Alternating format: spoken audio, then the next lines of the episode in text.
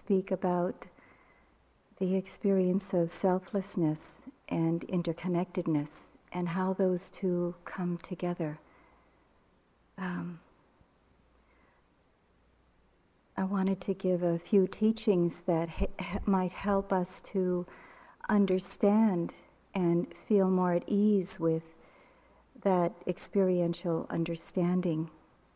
I know it can be quite a fearful thing sometimes when we begin to enter experientially into the understanding of the empty nature of self or um, selflessness or all those other words that are used to describe it. I remember growing up and my mother, not having very much education, used to say to me, to get an education and to learn more because I might turn into a nothing. And my God, I did, you know, through the practice. so, how do I reconcile this? um, so, how do I reconcile all of this, you know, with this, un- this deeper understanding of the selfless nature of life and my part, the importance of my part in the world. So, this is a, a medley of teachings. All of us have seen how important the continuity of practice is. Sometimes we're generally mindful, and sometimes we're more precisely mindful but nevertheless, that continuity gathers a lot of momentum, and the power of that momentum carries our practice at times into deeper places through a kind of effortless mindfulness. We begin to be more at ease, more accepting with things as they are, resting more into the truth of our vulnerability with life. At times we may experience quite deeply and also quite easily how the defining lines of what we call body and how our sense of feeling separate begin to be very thin. The, experientially, it's feeling very porous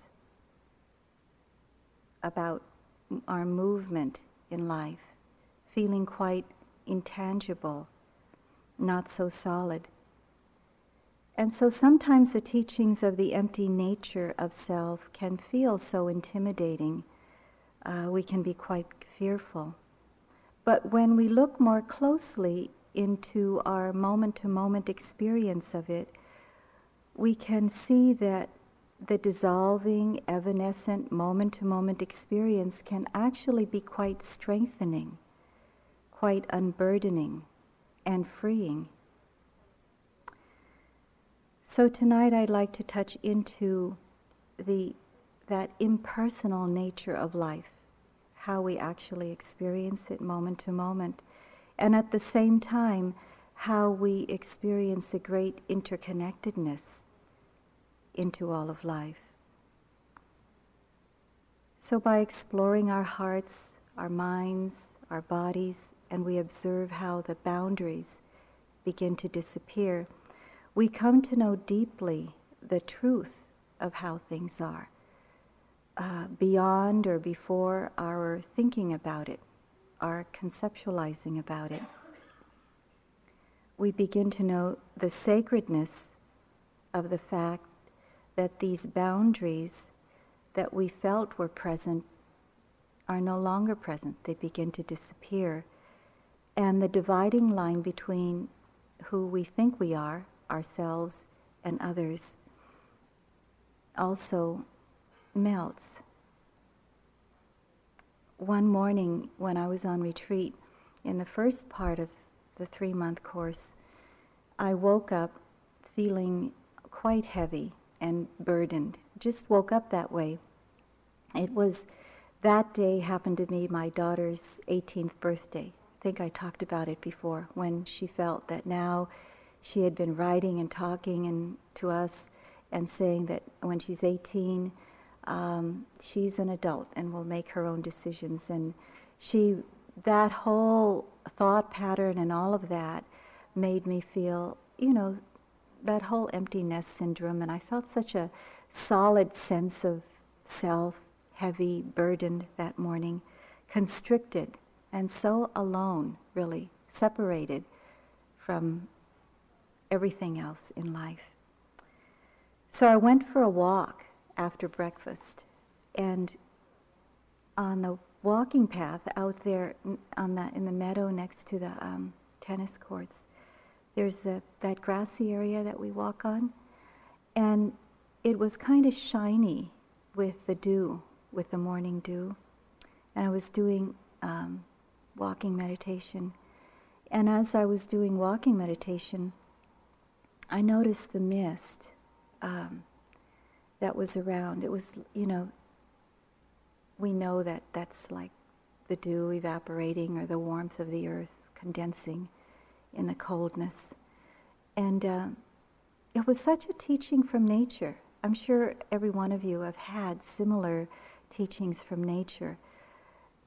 You get this teaching of this mist coming up, or these conditions are coming together and forming this mist. And then all of a sudden, in the movement of this body through space, in a few moments, it also was experienced as just mist moving through space, the dividing lines of what is seems to be this body just began to disappear.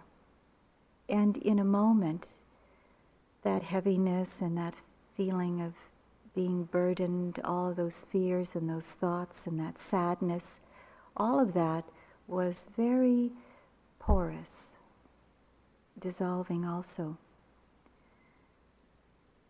And so during that time in the walking period, um, just feeling all of this happen, sometimes feeling condensed in space, sometimes feeling evaporated in space. Uh, a tear from my eyes fell onto the grass, and uh, it it was it kind of surprised me because I wasn't really crying or I didn't I didn't feel like that that kind of sadness where you're you're sobbing, but just a tear fell. And you know, when you're so quiet, you just you notice all these little things. And so, I, as I was looking down, I saw this tear fall and touch a dewdrop on a piece of grass.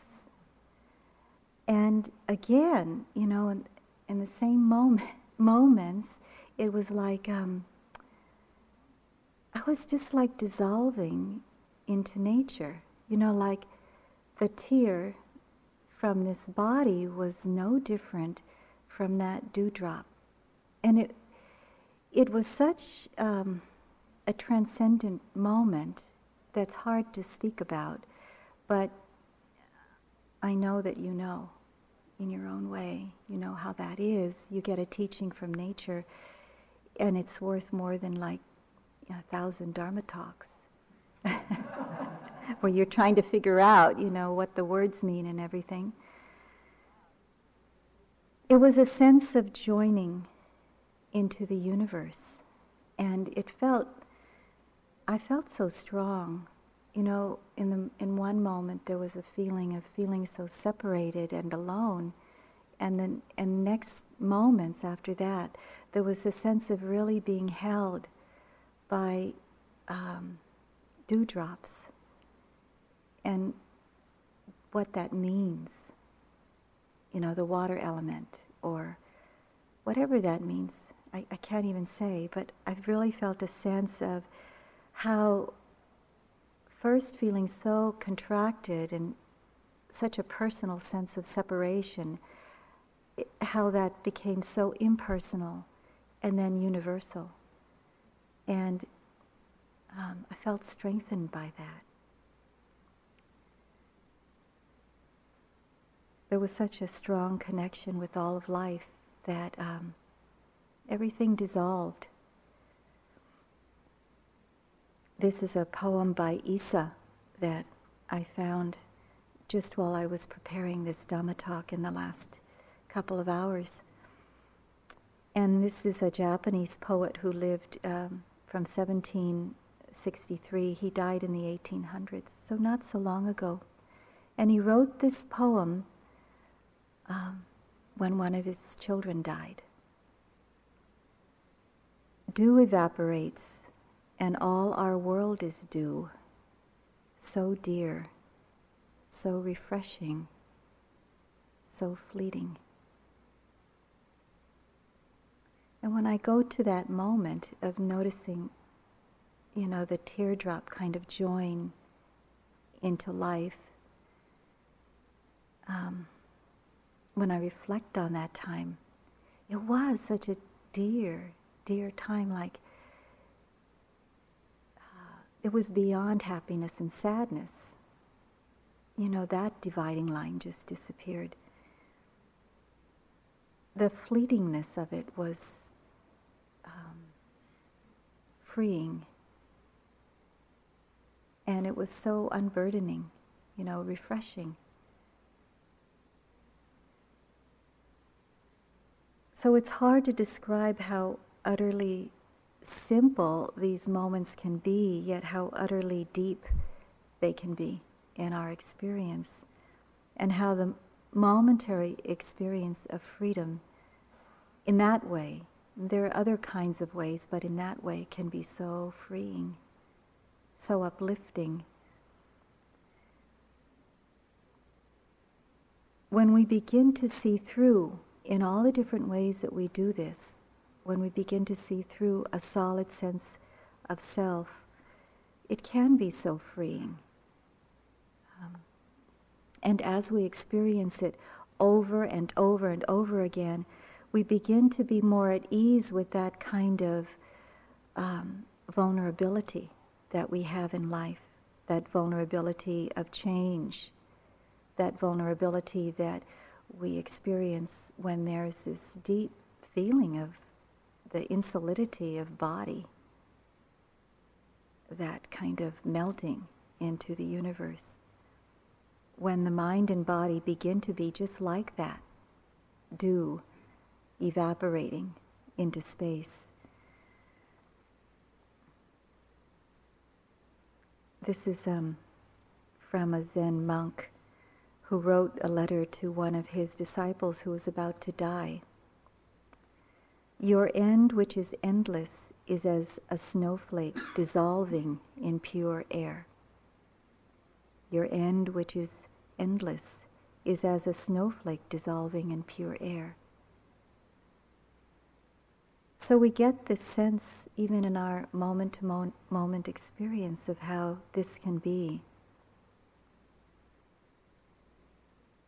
When finally there are moments of that really deep resting, really deep accepting of how things are, of the quickly changing present moment, how we can flow with the experience in the river of life, how we can melt like a snowflake. It's like a death in a way. It's like a it's a death of feeling separate it's a birth of integrating into life. And so we feel the pain of that death. In another way of looking at it is we see clearly the suffering of attachment that wants to hold on to the moment and however it had been presenting itself. So opening to that moment, there can be some pain. We realize um, the attachment to it. But then when we let go, it's so relieving. It's such a birth of our kind of melting into something greater, something bigger than who we think we are.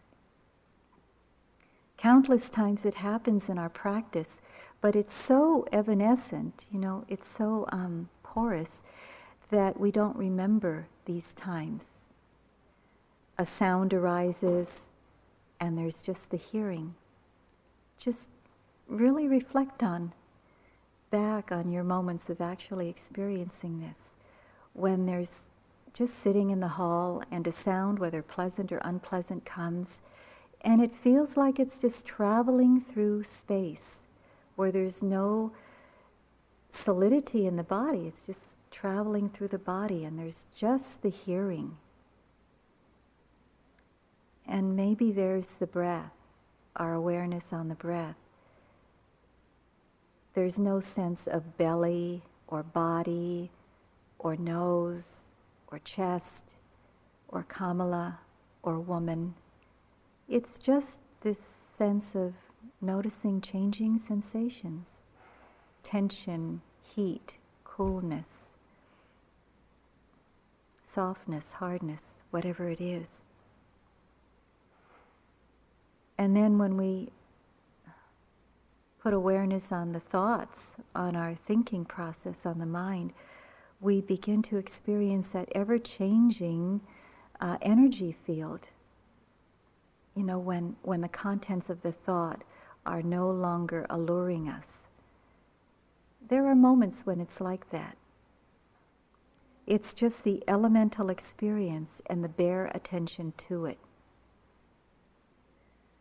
When there's no identification, no creation of a sense of I, no solidification, no feeling of me, mine, self, separation. I remember the time once when I was practicing um, for the first time with U Pandita, and it was a month long practice in Australia.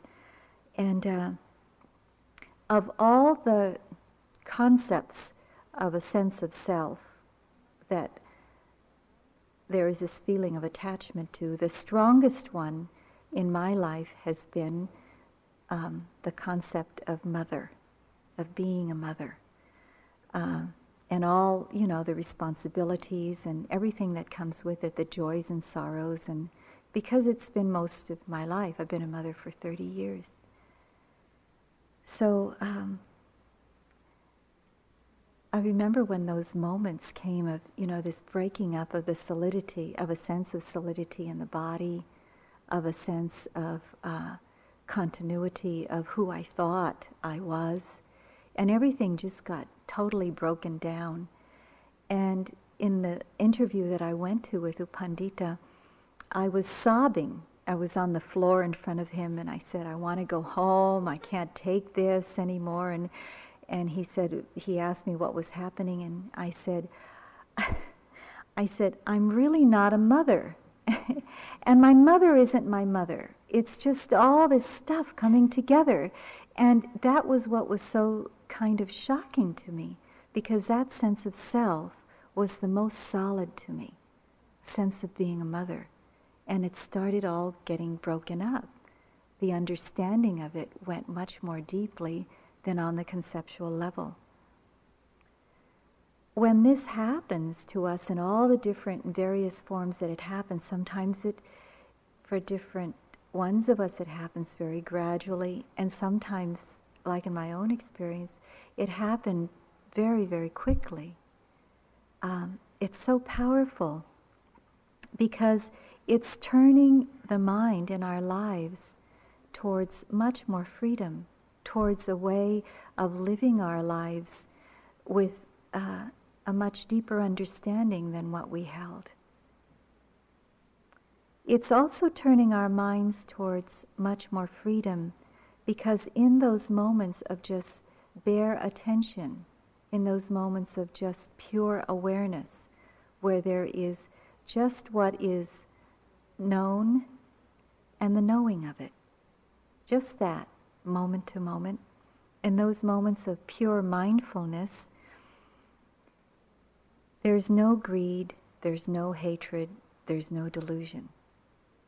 It's a moment of pure purity. And it's what U Pandita used to call a mini enlightenment, when it's just pure,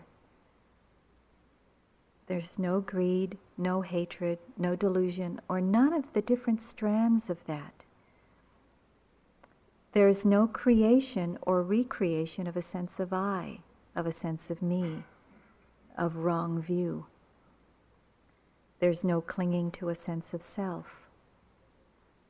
All of these which cause suffering greed, hatred, delusion, clinging to a sense of self. I know sometimes in my practice I get really frustrated because I don't feel like I'm mindful. Um, and when I look back, I think, oh, how many moments was I mindful in this day? Maybe, you know, not very many, mostly unmindful.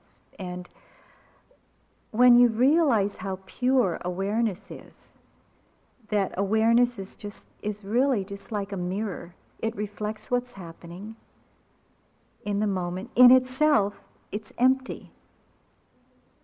Um, we don't remember the empty parts, the parts that are just, you know, just reflecting what's happening in the moment because it's so intangible. We remember most the gritty parts, the parts where we feel solidified and identified with the pain and uh, feeling separate from life.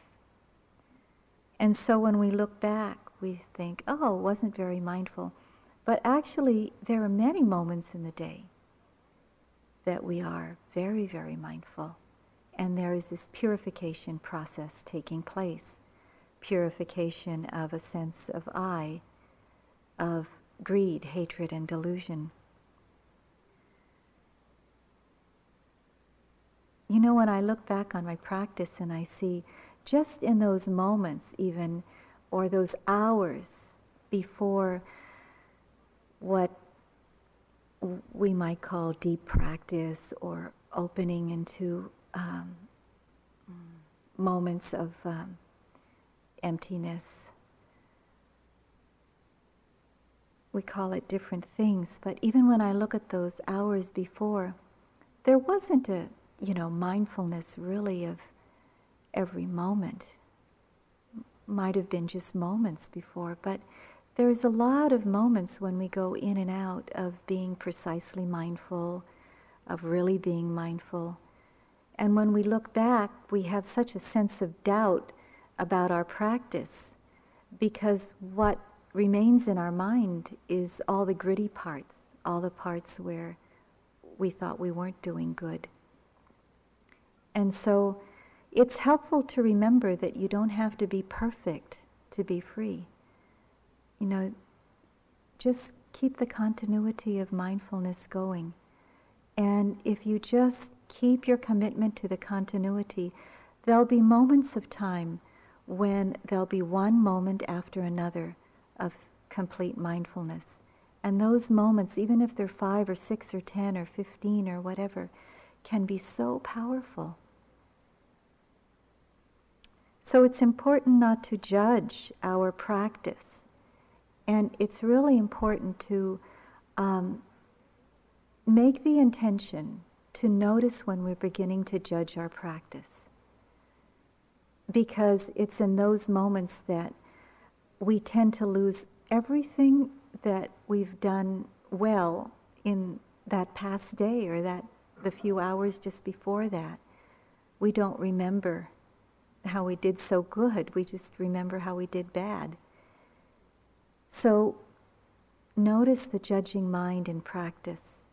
Um, it was one of the most helpful things that came to me from my teachers, not to judge the practice, and when it's happening, to notice it right away.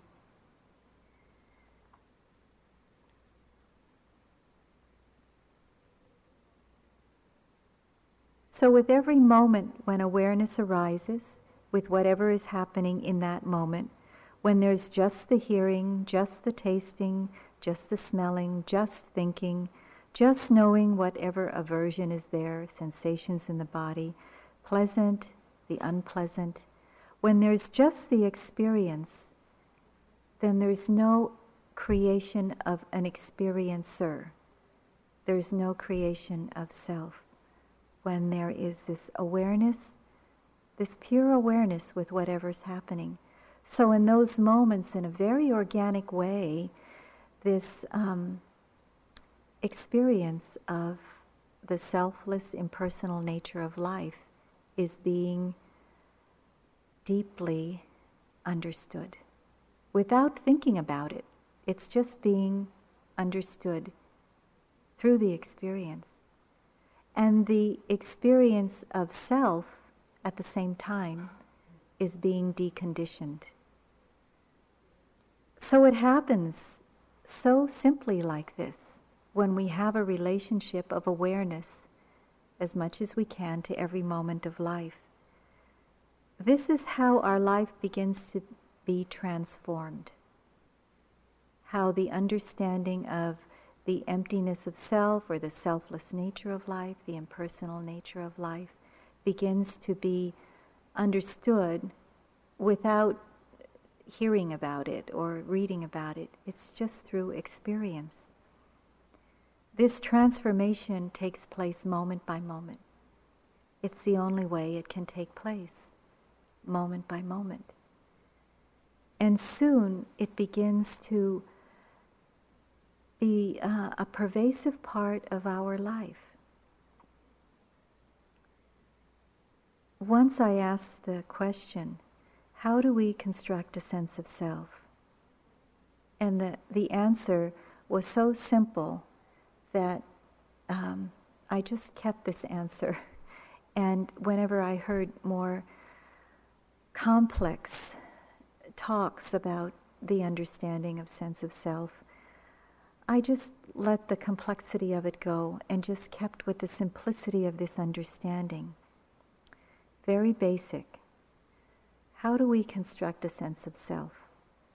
When there's no awareness, when there's no mindfulness in our moment to moment experience, we relate to that moment with some form of attachment, aversion, or confusion. And when we relate to that form in that way, that experience gets solidified and we get identified with that experience. When it gets solidified, we don't see any of the deep truths or the characteristics there. We don't see impermanence. We don't see the unsatisfactory nature, the dukkha nature of it. We don't see the, um, the selfless nature of it. Because when we're relating in that moment with greed, hatred, or delusion, confusion, it gets solidified. But when we're relating in that moment to that moment with awareness or with mindfulness, it's not solidified and we're able to deeply see the truth of that moment. So, in a way, you could say that a relationship of mindfulness or awareness is the only way that we don't create a sense of I or a sense of self. A relationship of awareness to our moment's experience is the only way that we don't create a sense of I, a sense of self. And when I realized that or I heard that, I, I don't know exactly, I don't remember how that came. But, um, you know, that it, it began to bother me at one time that um, verse from the Buddha that says, This is the only way to the end of suffering. Thinking, you know, well, the Buddha doesn't have the only way. There were many other great teachers. You know, there was Christ, there was blah, blah, blah. And when I realized that the only way meant awareness is the only way, that we don't create a sense of self, which is the deepest form of suffering, it began to make more sense to me. It's a strong statement, and I encourage you to, to test it out for yourselves, because I found for myself, or my no self, that it was true. that this is how it is. There's a sutta, I think it was read, but I'll read it again. It's called the Bahia Sutta. And this is, the Bahia was one of the disciples of the Buddha. And this was the Buddha speaking to this disciple. O Bahia, Whenever you see a form, let there just be the seeing.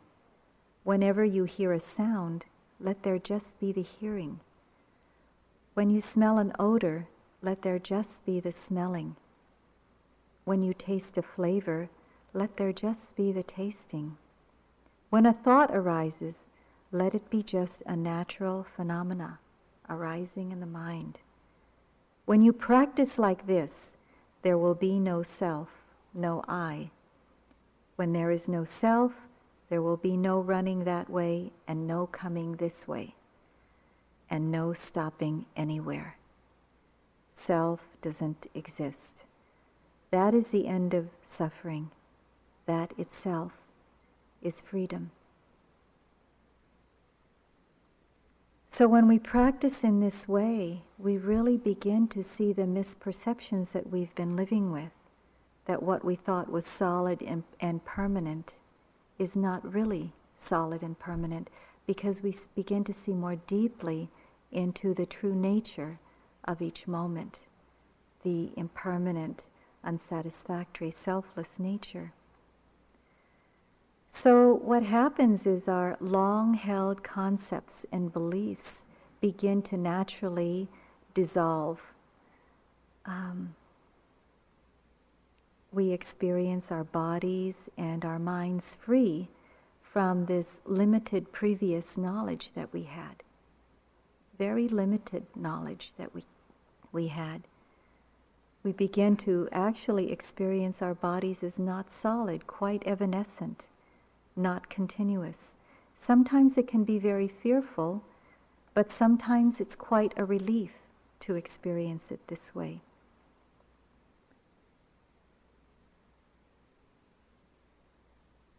We get to the place where um, I think Pema Chodron wrote a book about the wisdom of no escape. When we can't escape this truth anymore, when we can't go back to that limited knowledge that we held, that held us in some kind of bondage in the past. And as we experience this over and over again, we begin to feel more assured about this new truth. We begin to live more in alignment with it instead of fighting it in our lives. So we come to experience our bodies and our minds in a revolutionary way, in a new way. And maybe we sit or stand there in some kind of momentary awe, even when it's such a subtle realization. Seeing this bundle of this mind and this body continuum so fleeting appear and disappear beyond what we can even describe there were words from the Diamond Sutra that didn't make sense to me many years ago in my practice. And when this understanding of life began to be more embodied, it made more sense. So this is from the Diamond Sutra. Thus shall ye think of all this fleeting world, a star at dawn, a bubble in a stream a flash of lightning, a flickering lamp, a phantom, a dream. When we take those words and bring those words to our own experience, ah, they're true. It's almost like a holy experience. You know, this experience of ultimate reality like that. And this is where we begin to um, the, the beginning of verified faith begins. You know, I think we talked the other night, I spoke about, and maybe Sharon covered faith in different ways, where there's um, blind or bright faith when you're depending on another, uh, something outside of yourself to keep your practice going. But we begin to experience this deeply, this kind of holiness this kind of sacredness of life. And that is really verified faith. We begin to see it for ourselves. This experience of ultimate reality. And when we're experiencing that, you know, at the time it feels like there's such a lightness in our being. It's like we're going around wearing gossamer wings. And we begin to say, how am I going to handle myself in life? You know, how, how can I rectify this?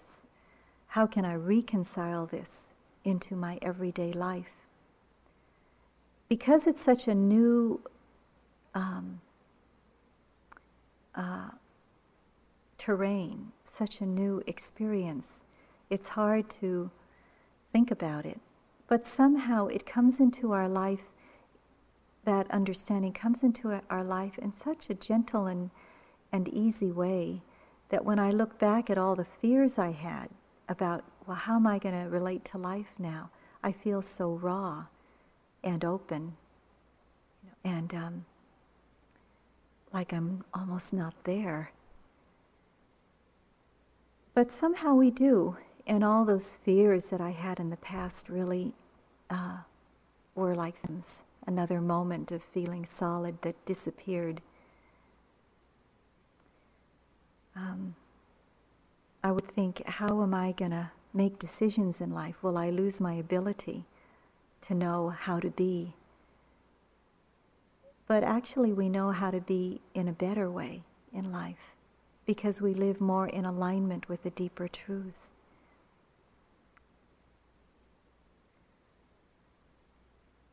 One time I was on a boat uh, and it was kind of adjoining that my experiences around this uh, experience on the boat were like a joining of those two, feeling like dissolving into life and at the same time, you know, needing to make decisions to to keep myself afloat in life, literally. I was on a boat um, a few years ago, a sailboat, and this was, uh, we were sailing between Maui and Molokai, and uh, a friend of ours had taken her, her sailboat out. And I don't think she had sailed for very long, but anyway, a bunch of us were trusting her, and we went out. And um, I was beginning to get seasick and wanting to, to vomit. And so uh, there was a, you know, the, the winds had come up, and there were the, the waters were choppy, and the boat was rocking like that. And on the boat with us was a, a researcher, a whale researcher from Australia, and his wife.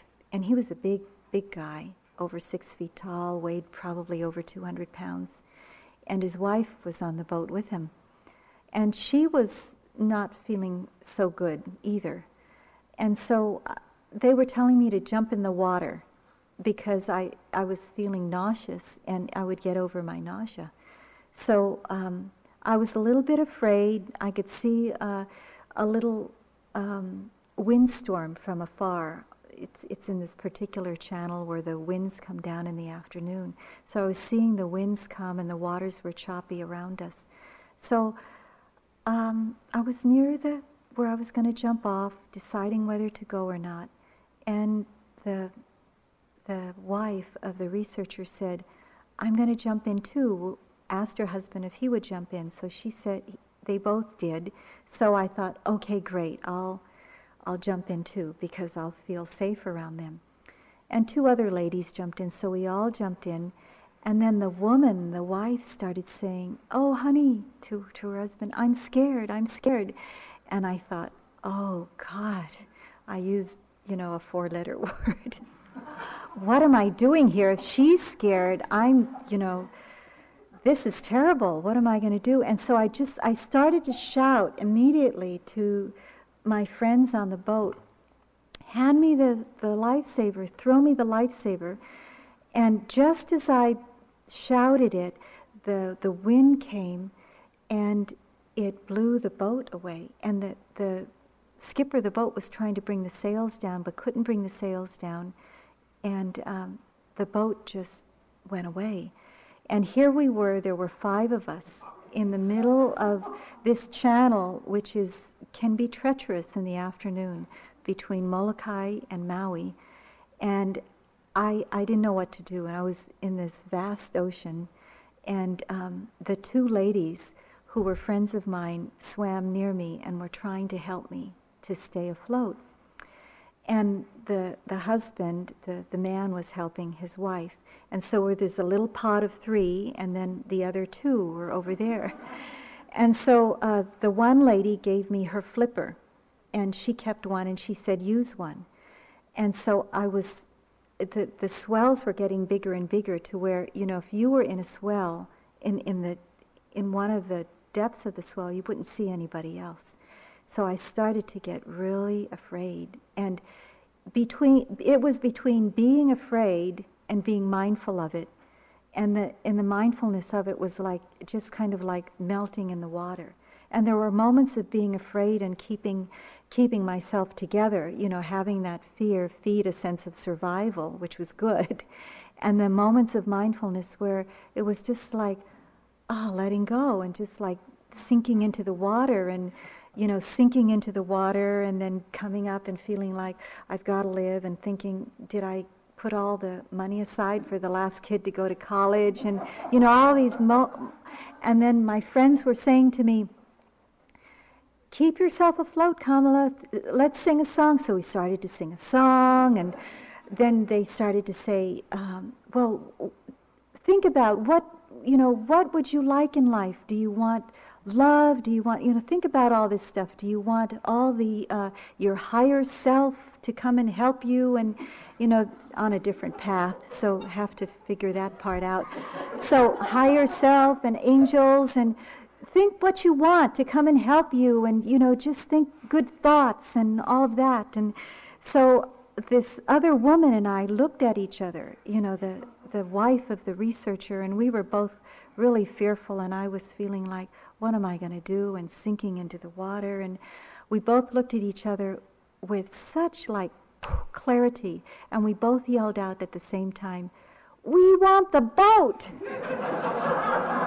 Forget about the angels! We want the boat! I can assure you that you'll know what to do in life.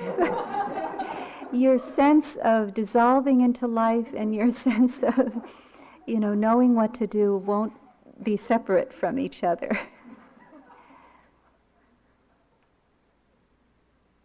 From that time on, nobody has wanted to go sailing with me. it's like bad luck. There's one teaching that has been uh, really helpful to me. And um, so I, I thought I'd share this teaching with you. And when I received the teaching, it was in, in a very theoretical way. But somehow I let the teaching sink in. And it made a lot of sense in terms of integrating with the practice. And especially because when reporting to our teacher U Pandita, you had to report in a certain way. And I think Joseph mentioned this last night, how you, you had to report in a way that wasn't on the conceptual level, but more on like a moment to moment level of just what was being experienced. So there was this I remember first hearing the instructions. It was actually Steve when I didn't know him, years before I, I came uh, to know him. He was sitting up here in his monk's robes and he gave the instructions on how to report. And it was so scary for me, you know, of uh, how to report in that way. It was so impersonal that it, you know, it wiped out any sense of feeling held by your teacher or like that. And um, it was so impersonal that it scared me.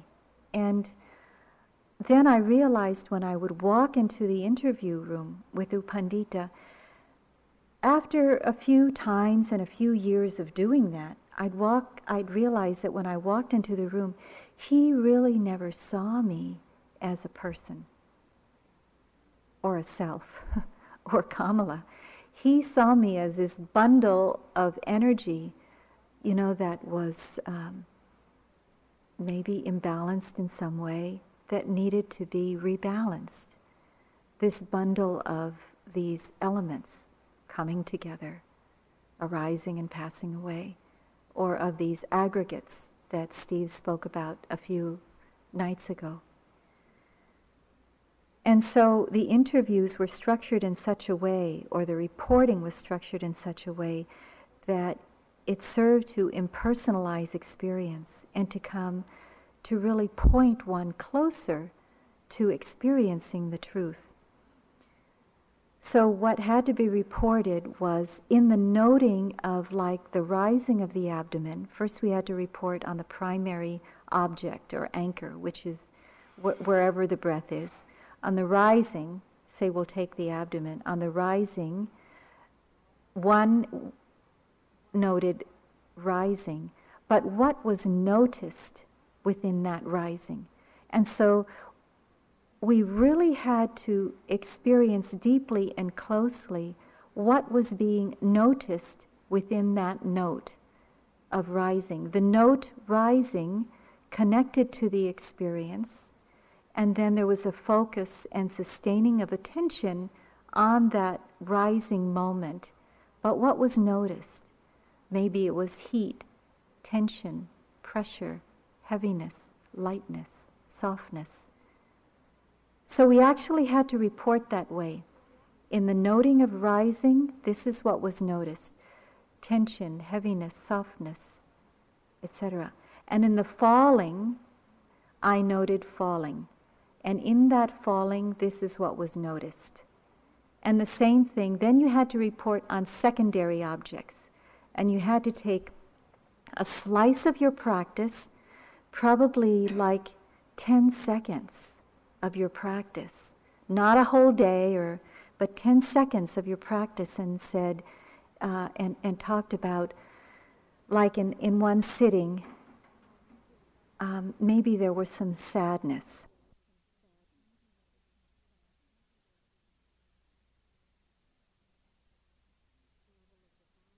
Level of the body arose. And in that like in, in one sitting, um, maybe there was some sadness. And so maybe you reported just on that slice, in a moment of sitting, sadness arose. And in that noting of sadness, what was noticed? So you might note at the elemental level of the body, heaviness, um, tightness, constriction, confusion, disbursement, very, very, um, in a very precise way. And so uh, I realized how wonderful that was, you know, because it actually, it was totally impersonal, which pointed one in the direction of that impersonal sense of self, and really began to see more deeply the insolidity and the discontinuity of moment to moment experience. So when I heard this um, talk on the four great elements, things began to come together for me. So I, would like to say what these four great elements are, uh, and then just take it in. You know, you, don't try to figure it out. Just, just take it in as it is. So, in the aggregate of the body, or sometimes you hear rupa, that word, or the material elements, matter, body, this is made up of four great elements, or sometimes referred to as the four great primaries. They are earth, water, fire, and air. This is in the um, this Theravada understanding, this path understanding. So, taking the first of those uh, elements, the earth element, how does it manifest actually in our practice? It manifests as solidity. You know, it feels hard, or the other side of that is soft. It is experienced through expansion.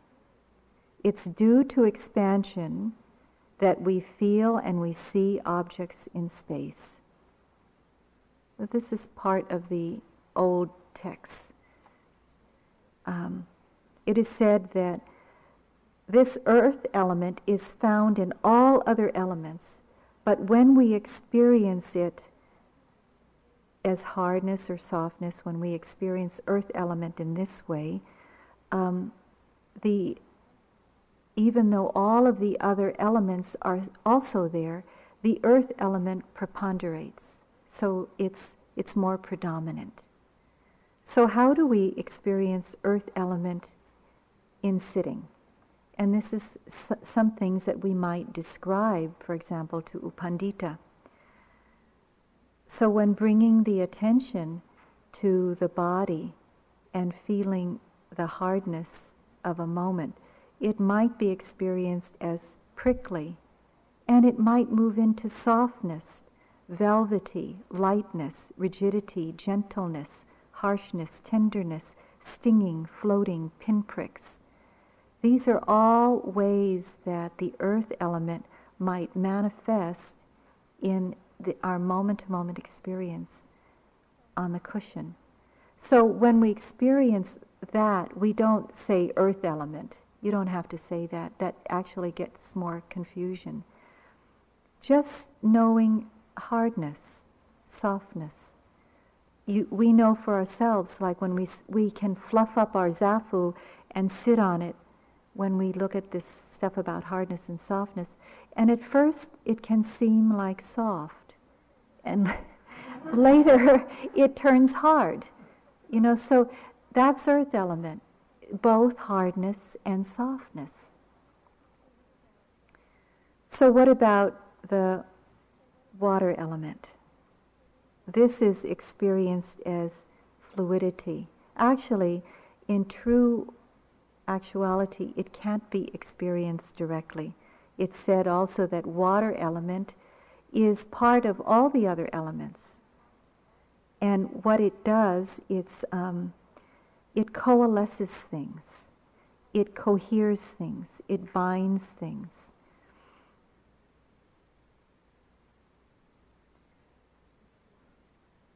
It's like, um, it's said that this water element is the strongest, the most powerful of all the other elements.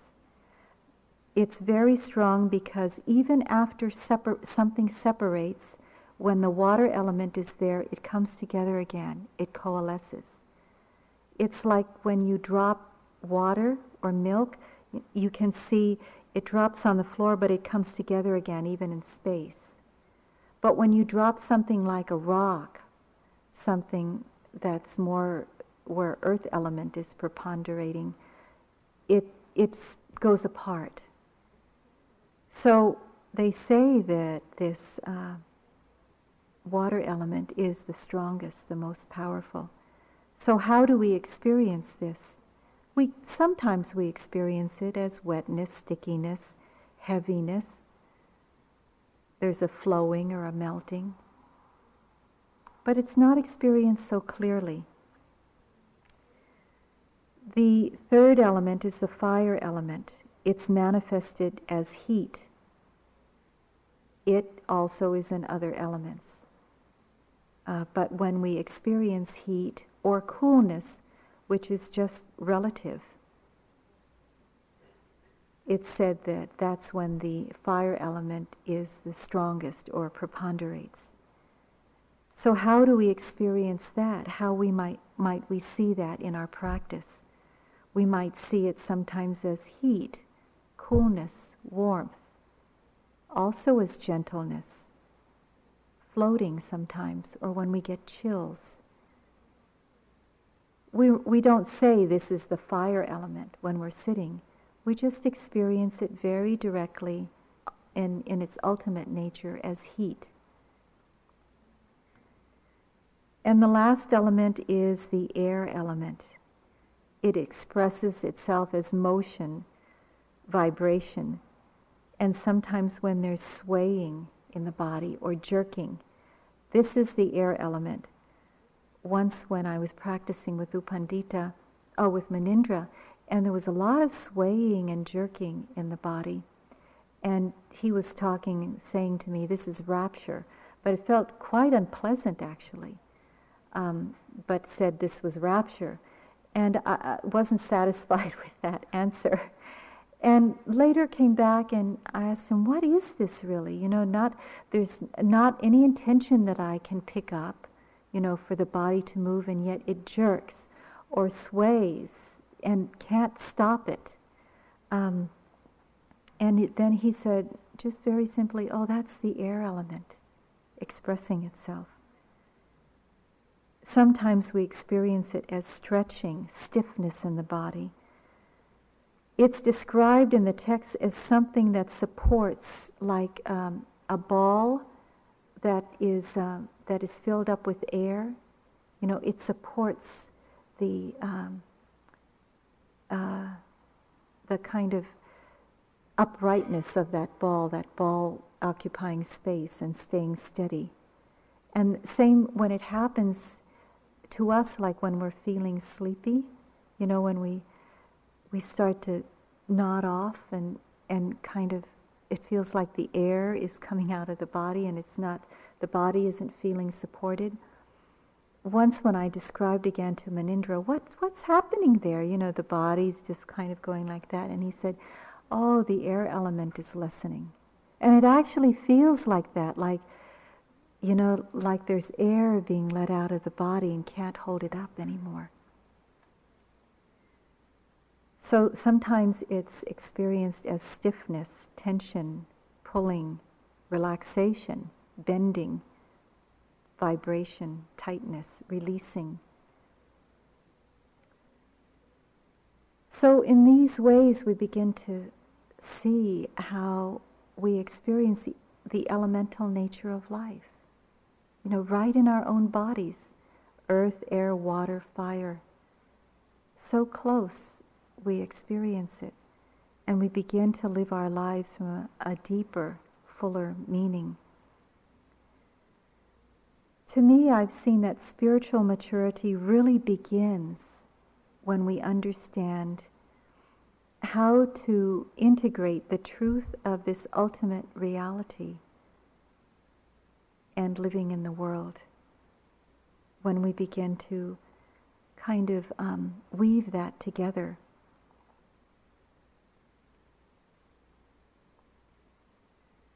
There's a poem by, or um, something written by Black Elk of the Oglala Sioux. And it speaks of this kind of understanding how we begin to melt into life when we know our deeper nature. And the um, understanding of no self really opens into the understanding of no separate self. Then he says like this Then I was standing on the highest mountain of them all, and round about beneath me was the whole hoop of the world. And while I stood there, I saw more than I can tell and I understood more than I saw. For I was seeing in a sacred manner the shapes of all things in the Spirit, and the shape of all shapes as they must live together like one being. And I saw the sacred hoop of my people was one of the many hoops that made one circle, wide as daylight and as starlight.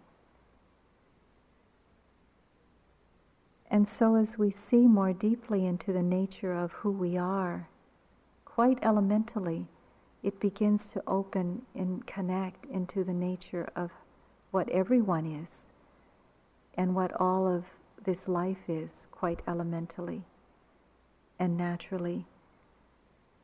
And so, can when we experience a tear from our eyes, it's no different or separate from the tear that a mother cries in Africa for her own children, or the waters of the ocean that are quite impersonal. Or when we feel the hardness and softness of this body, is it separate from the hardness and softness or the pain of another that we don't even know? Is it different from the mountain that lives beyond behind our home? know, we begin to see our deep interconnectedness of life.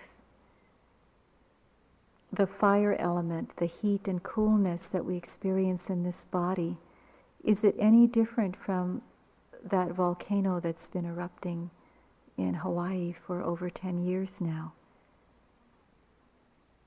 So, from our experience of nothingness, it really opens into our experience of everythingness and we live our lives from this deeper, more complete wisdom. There's this one saying by um, Nisargadatta Maharaj that's a favorite of mine. Love tells me I'm everything. Wisdom tells me I'm nothing. And between the two, my life flows. So let's sit for a moment with that and let the words dissolve.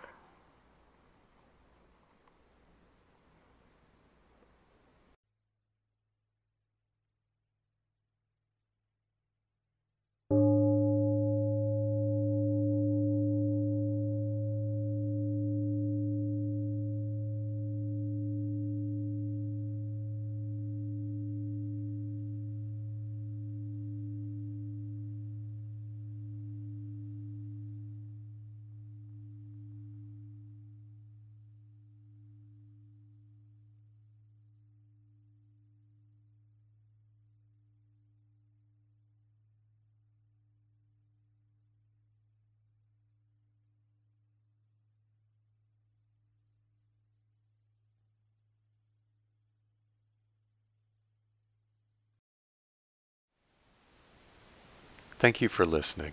To learn how you can support the teachers and Dharma Seed, please visit dharmaseed.org slash donate.